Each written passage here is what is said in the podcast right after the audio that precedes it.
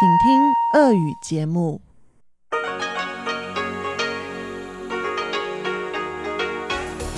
В эфире Международное радио Тайваня.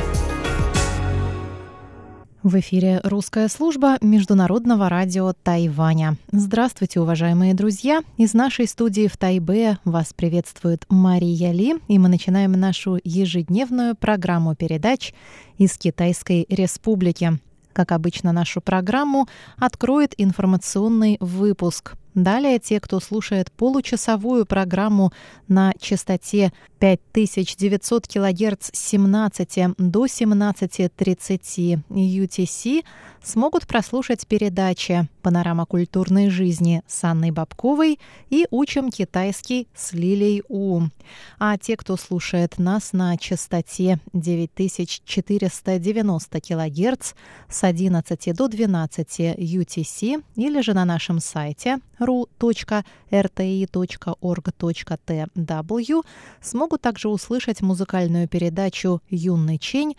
Нота классики» и повтор почтового ящика со Светланой Меренковой. А мы начинаем выпуск новостей вторника, 21 апреля.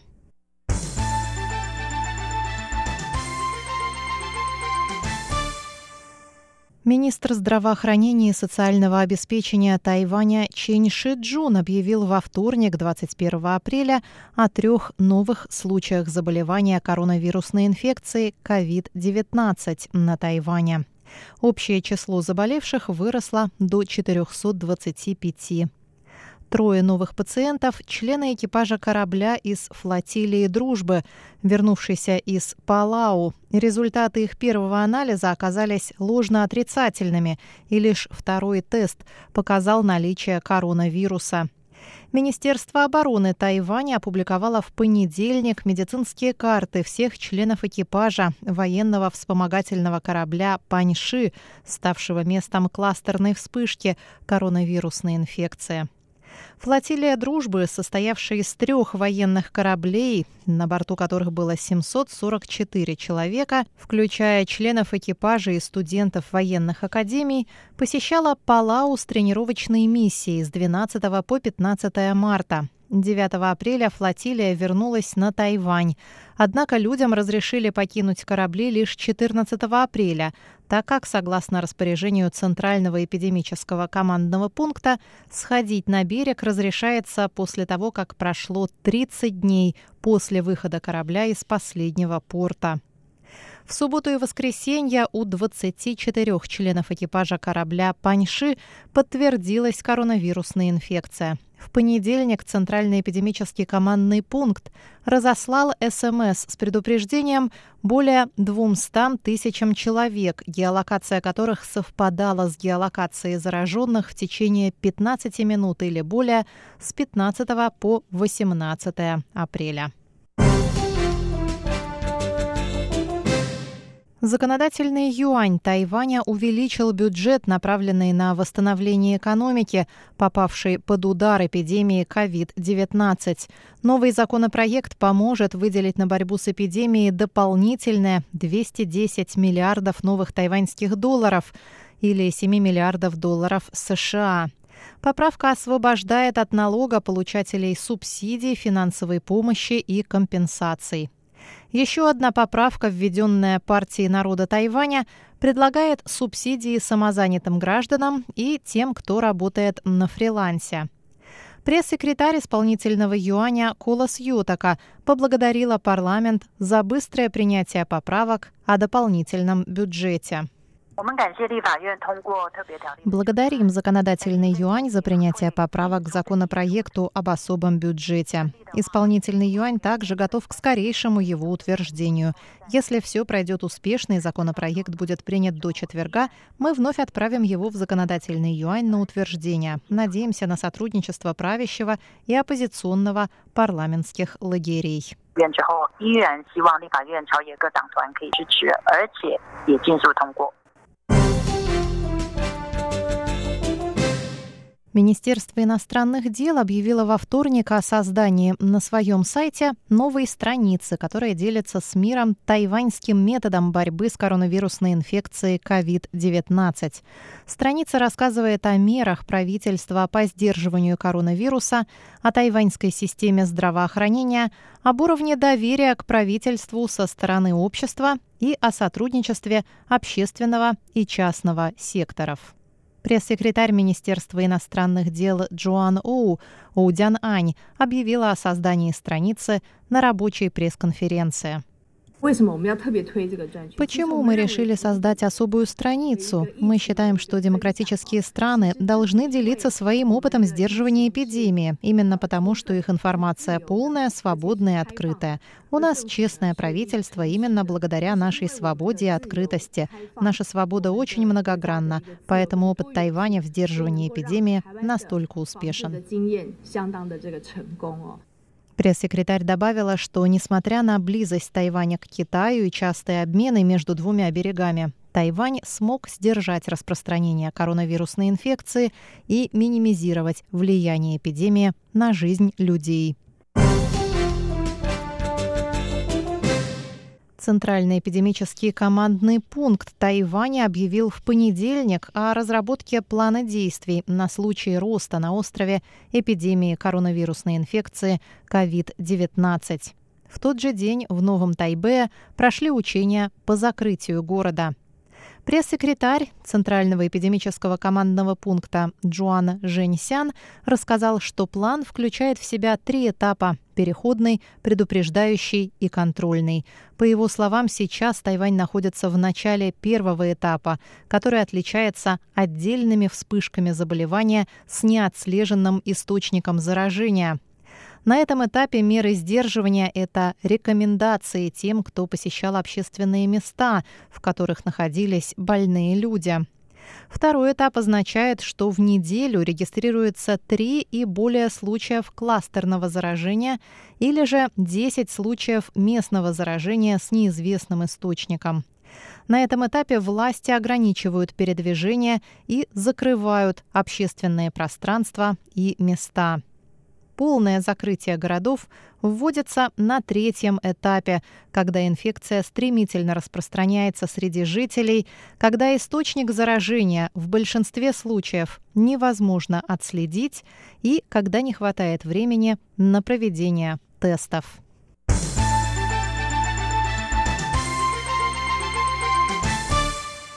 Уважаемые друзья, выпуск новостей вторника, 21 апреля для вас подготовила и провела Мария Ли. Пожалуйста, оставайтесь с русской службой Международного радио Тайваня.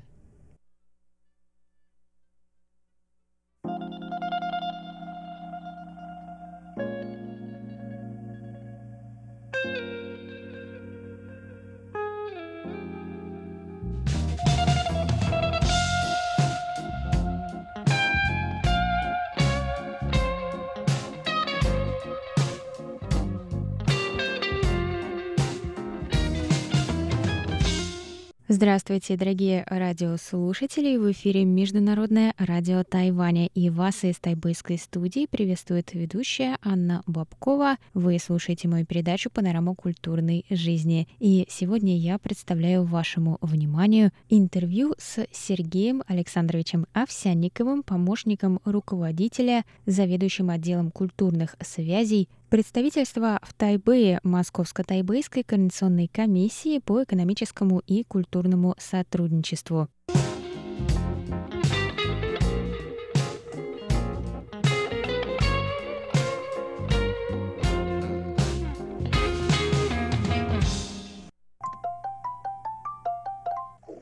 Здравствуйте, Сергей. Добрый день. Большое спасибо, что нашли время связаться с нами по телефону и поговорить об одной из самых интересных тем в рамках, ну, моей, по крайней мере, передачи. Это культурное взаимодействие, культурный обмен между Тайванем и Россией.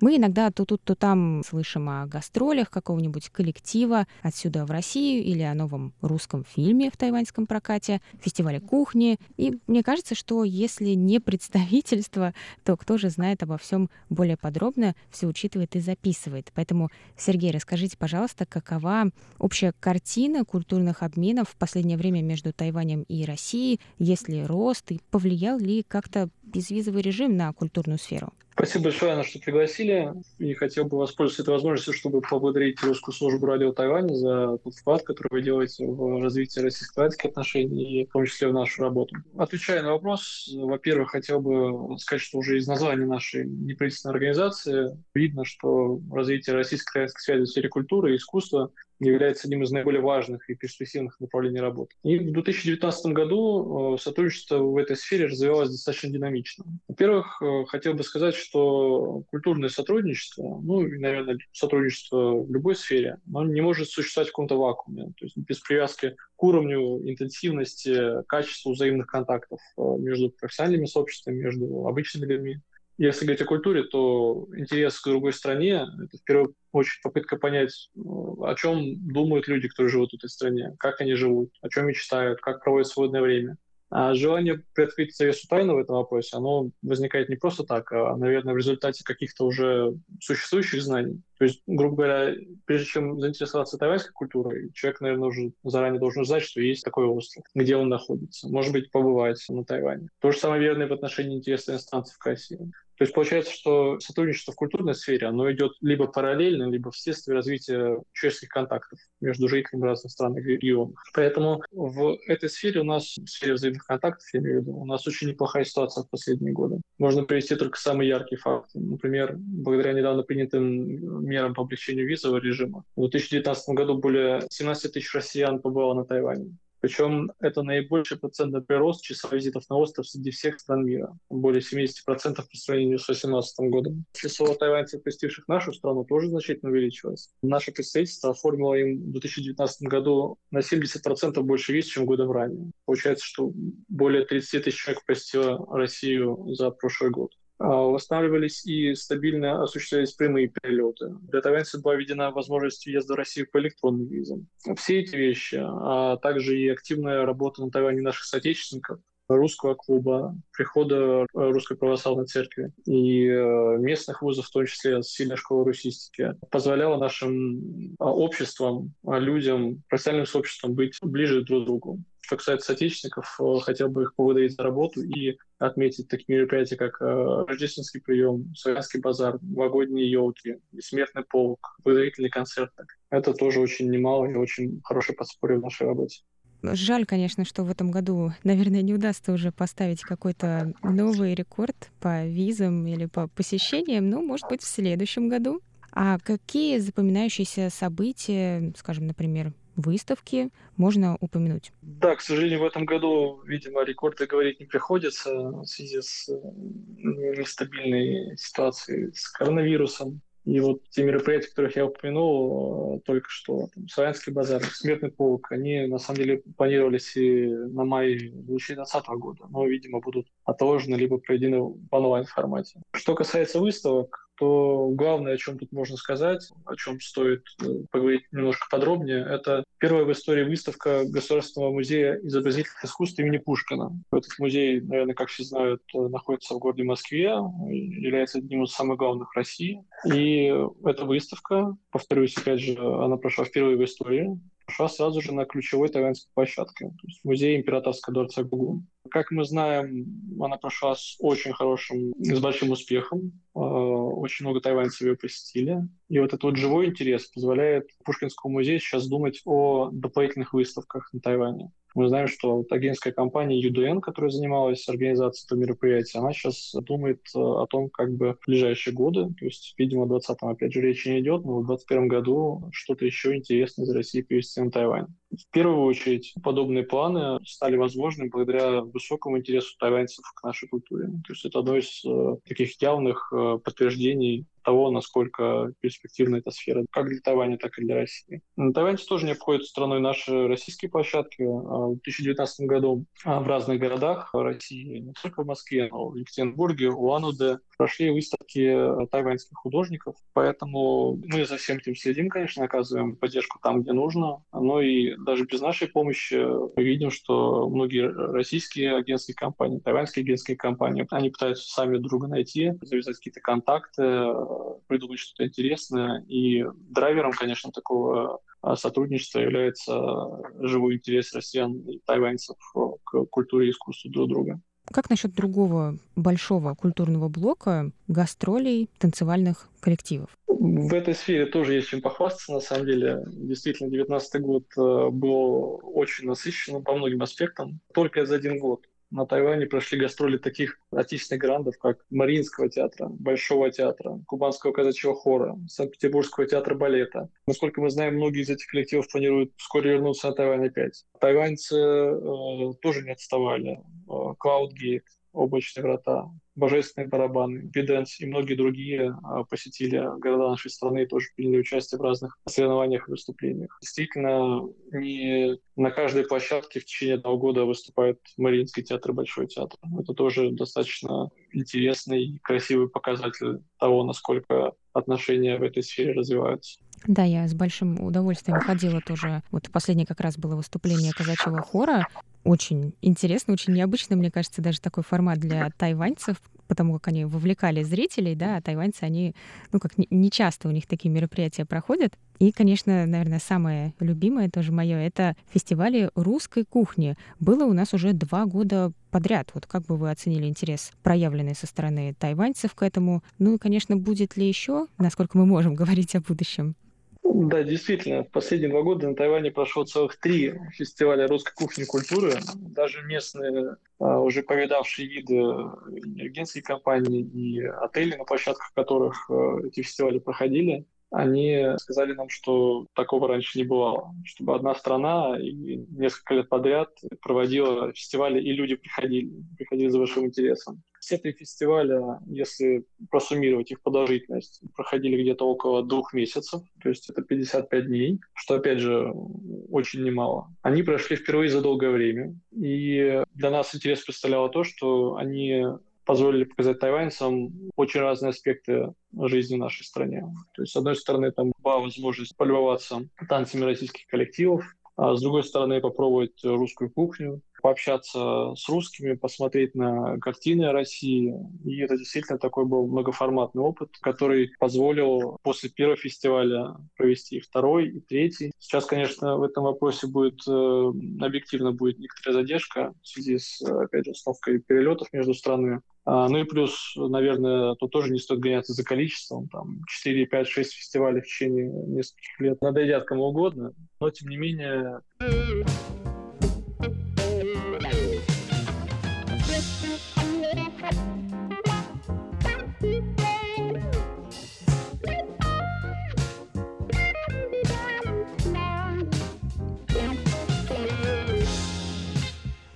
Продолжение этого интервью с Сергеем прозвучит через неделю. До новых встреч!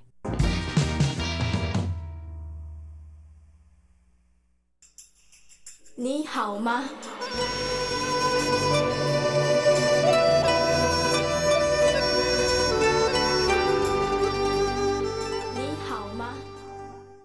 Здравствуйте, дорогие друзья! 大家好! В эфире Международное радио Тайваня. вы сейчас слушаете передачу «Учим китайский». У микрофона ведущая Лилия У. Очень рада с вами снова встретиться. Сегодня давайте поговорим об экзамене на водительское удостоверение.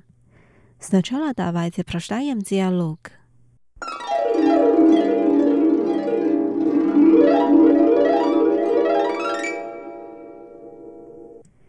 Я так рада, что получила водительское удостоверение. 我考到驾照了，真开心。Сложно ли сдавать экзамен на водительское удостоверение? 驾照考试难吗？Очень сложно. Я уже второй раз сдаю экзамен. 很难。我已经考第二次了。Что проверяют на экзамене? 考试都考什么呢？Первый идет теоретический тест на знание правил дорожного движения, потом экзамен по вождению в городе. После их сдачи можно получить водительское удостоверение. 先考交通规则笔试，再考路考。都通过后， 就能拿到驾照了。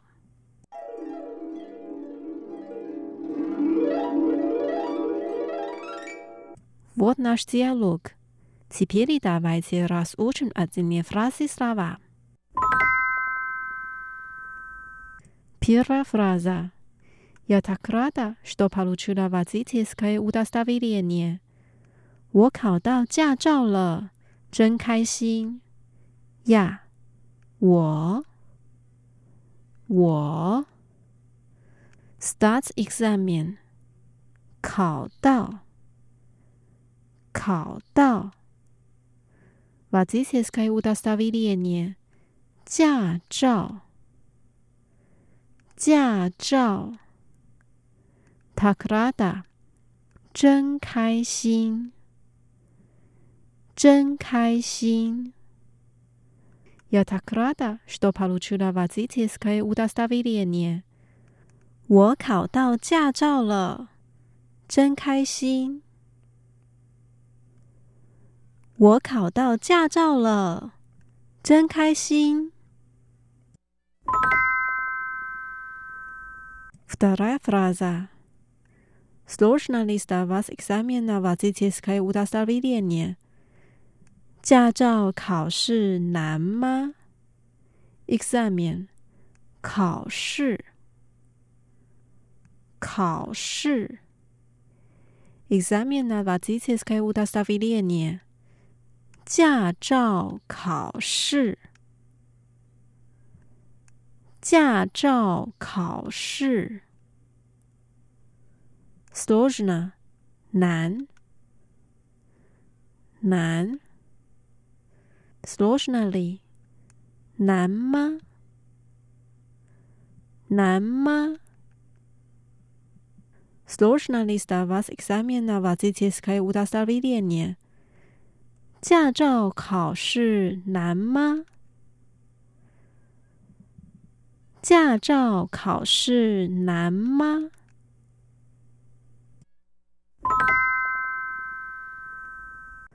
Дальше. Очень сложно. Я уже второй раз сдаю экзамен. 很难。我已经考第二次了。Очень сложно. 很难。很难。Уже 已经。已经。Второй раз. 第二次，第二次。Очень сложно. Я уже второй раз сдаю экзамен. 很难，我已经考第二次了。很难，我已经考第二次了。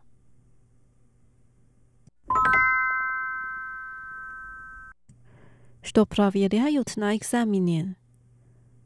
考试都考什么呢？Что проверяют？ 考什么？考什么？Что проверяют на экзамене？考试都考什么呢？考试都考什么呢？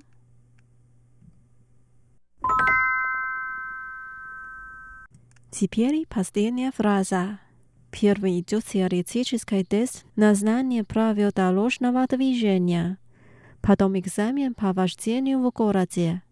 После их сдачи можно получить водительское удостоверение. 先考交通规则笔试，再考路考，都通过后，就能拿到驾照了。Первым 先 先 правил дорожного движения 交通规则交通规则 теоретический тест 笔试笔试 Первый идет теоретический тест на знание правил дорожного движения. 先考交通规则笔试，先考交通规则笔试，帕懂，在在。exam in pavavšeniu vukoradžie，路考，路考。Потом экзамен по вождению в городе。再考路考，再考路考。Все 都都。Start 通过。通过，можно 就能 就能，получить 拿到拿到。Первый идет теоретический тест на знание правил дорожного движения, потом экзамен по вождению в городе. После их сдачи можно получить водительское удостоверение. 先考交通规则笔试， 再考路考。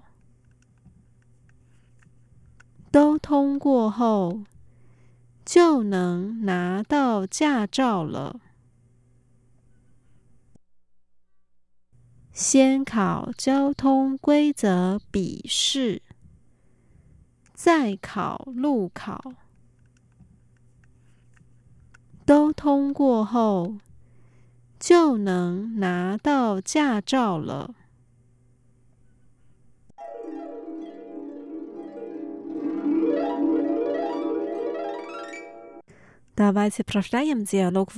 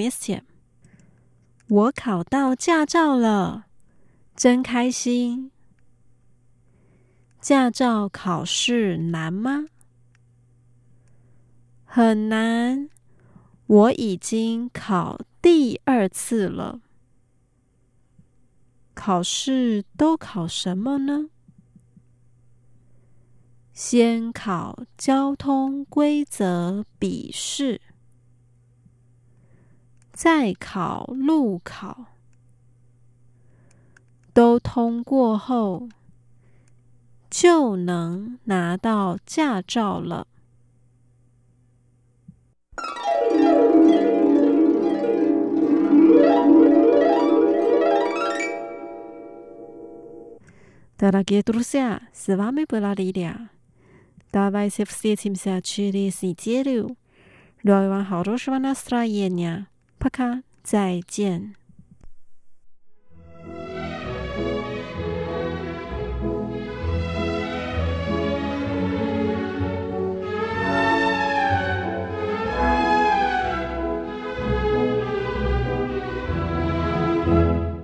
Здравствуйте, дорогие друзья!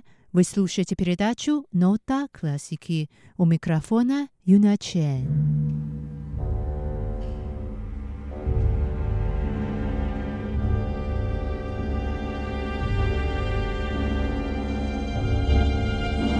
Сегодня мы послушаем несколько произведений одного из самых значимых тайванских композиторов Цзян Вэньея – у композитора интересная судьба, которая в большой степени связана с историей Китая и Тайваня.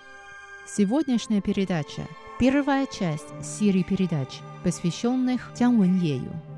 Давайте сначала послушаем одно из самых известных произведений композитора Ку Ду Су Мяо «Зарисовки Родины».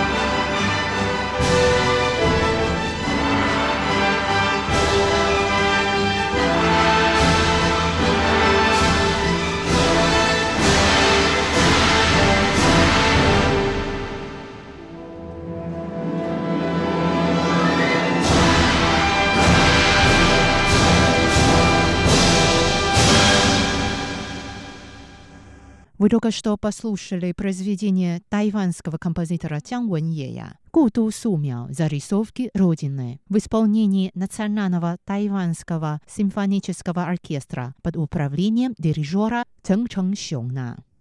Теперь давайте послушаем еще одно произведение Тян Вэньея «Алишан 歌声» «Мелодии горы Алишан» в исполнении симфонического оркестра Московской консерватории под управлением Леонида Николаева. На этом я прощаюсь с вами, дорогие друзья. Это была передача «Нота классики». С вами была Юна Чен.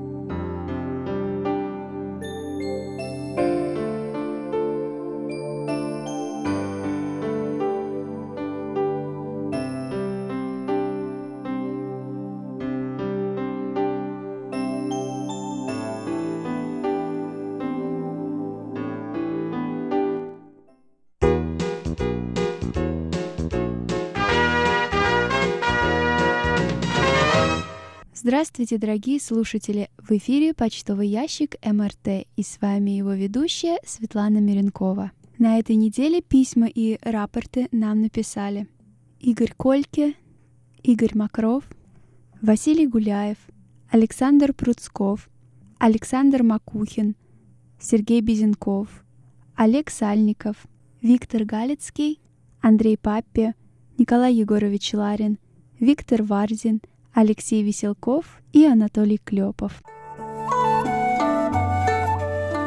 А далее обзор рапортов. Напоминаю, что нас можно слушать на двух частотах 5900 кГц с 17 до 17.30 часов по UTC, а также на частоте 9490 кГц с 11 до 12 часов по UTC.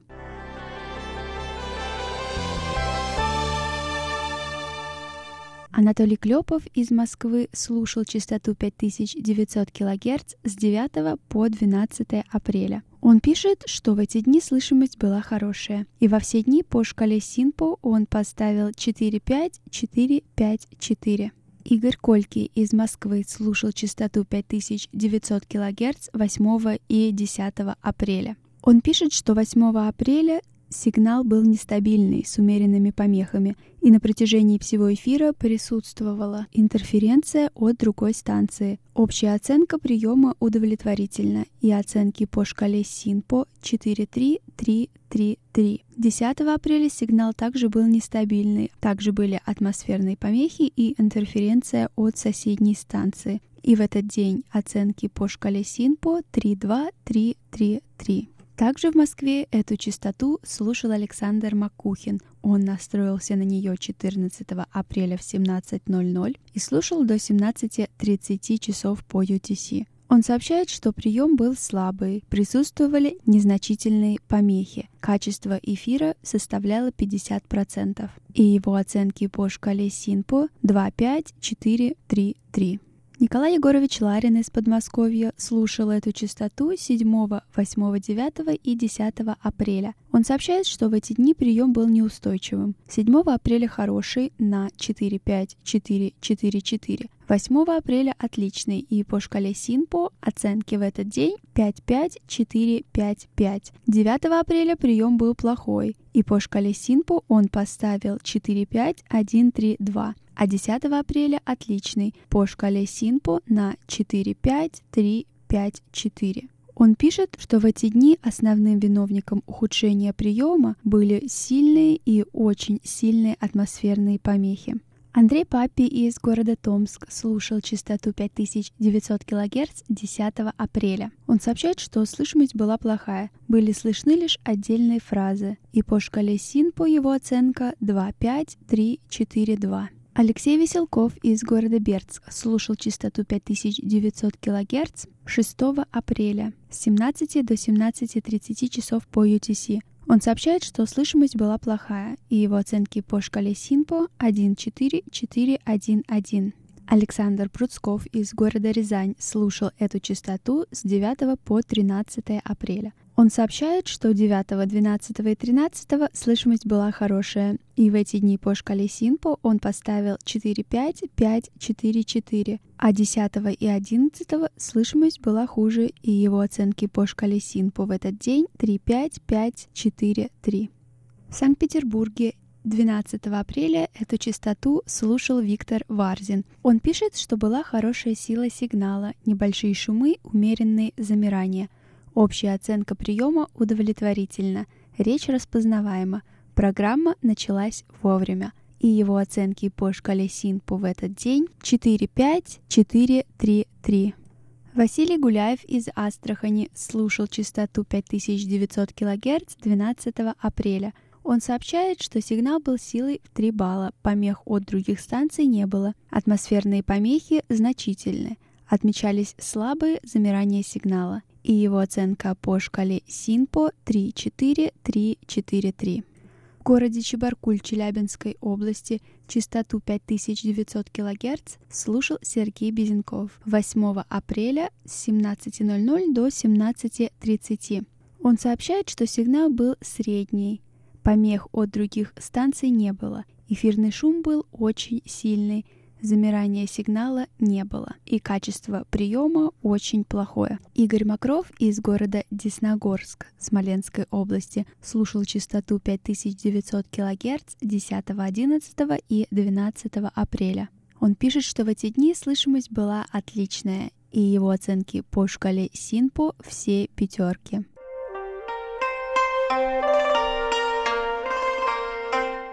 Алексей Веселков из города Бердск слушал частоту 9490 кГц 8 и 10 апреля. Он пишет, что 8 апреля слышимость была плохая, и по шкале Синпо он поставил 3-4, 3-2-2. 10 апреля слышимость была еще хуже, и его оценки в этот день 2-4, Сегодня воскресенье, 19 апреля. А это значит, что православные христиане в этот день отмечают праздник Светлой Пасхи. Сегодня наша радиостанция хотела бы поздравить всех наших слушателей с этим прекрасным праздником. И в этот день мы от всей души хотели бы пожелать вам, чтобы вы и ваши близкие были здоровы, чтобы рядом всегда были верные и добрые друзья, чтобы в делах ждал успех и удача, чтобы жизнь была полна счастья, надежды и любви. Также мне хотелось бы зачитать поздравления с Пасхой от нашего слушателя. Виктор Галицкий из Украины пишет. Русскую редакцию RTI поздравляю с пасхальными праздниками. Желаю вам и вашим близким радости, счастья, благополучия и удачи. Христос воскрес!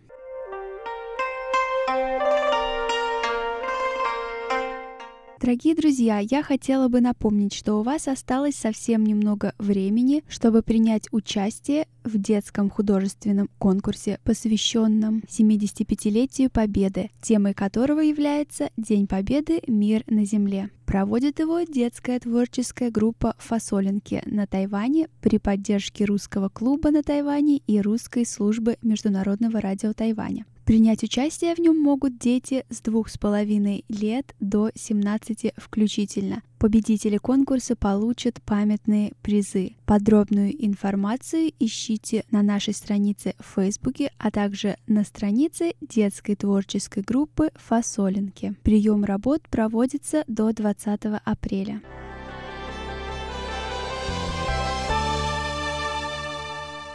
На этой неделе от нашего постоянного слушателя и монитора Николая Егоровича Ларина мы получили такое письмо. Он пишет, сообщая о том, что 8 апреля с большим интересом удалось послушать интересную и познавательную передачу «Китаеведение. Устная история», в которой профессор Владимир Малявин подробно рассказал о начале русско-китайских контактов в XVII веке – в частности, о первом посещении китайской столицы российской делегации, возглавляемой Иваном Теплиным. Китайский император холодно встретил первых посланцев России, но выдал грамоту, в которой разрешил торговлю России с Китаем. Хочется от всей души поблагодарить Владимира Малявина за рассказ о малоизвестных фактах в истории русско-китайских отношений. Дорогие слушатели, я хотела бы вам напомнить, что теперь наши передачи можно слушать через подкасты на телефоне. Теперь всего за пару кликов вы можете добавить свои любимые передачи себе в телефон. Нужно лишь скопировать ссылку на интересующую вас передачу в приложении, и все выпуски этой передачи за последний год автоматически появятся у вас в телефоне. Более подробную информацию ищите на наших страницах в социальных сетях Facebook и ВКонтакте.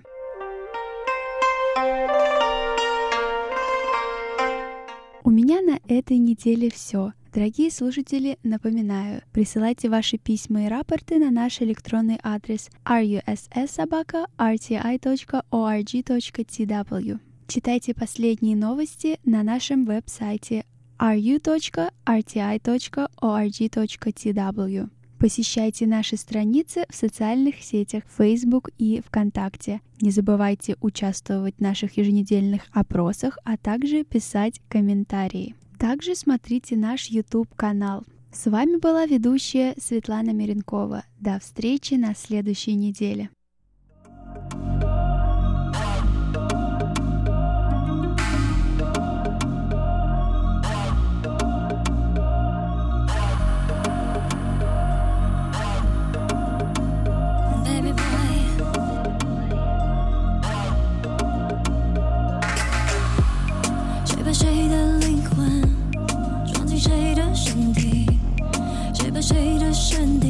淋雨囚禁自己，我事总是最不值而愈，那种美丽会换来妒忌。你并没有罪，我最是这世界，什么为人无罪？你不需要抱歉。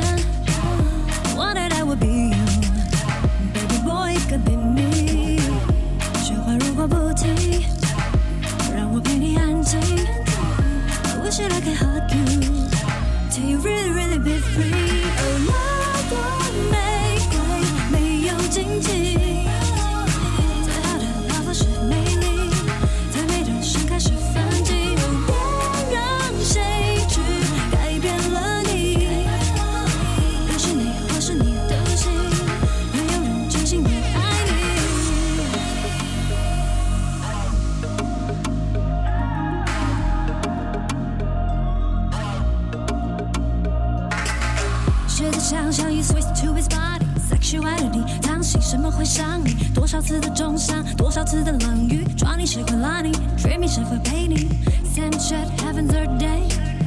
你离开后世界可改变，多少无字堆积，时过不经天，永志不忘记。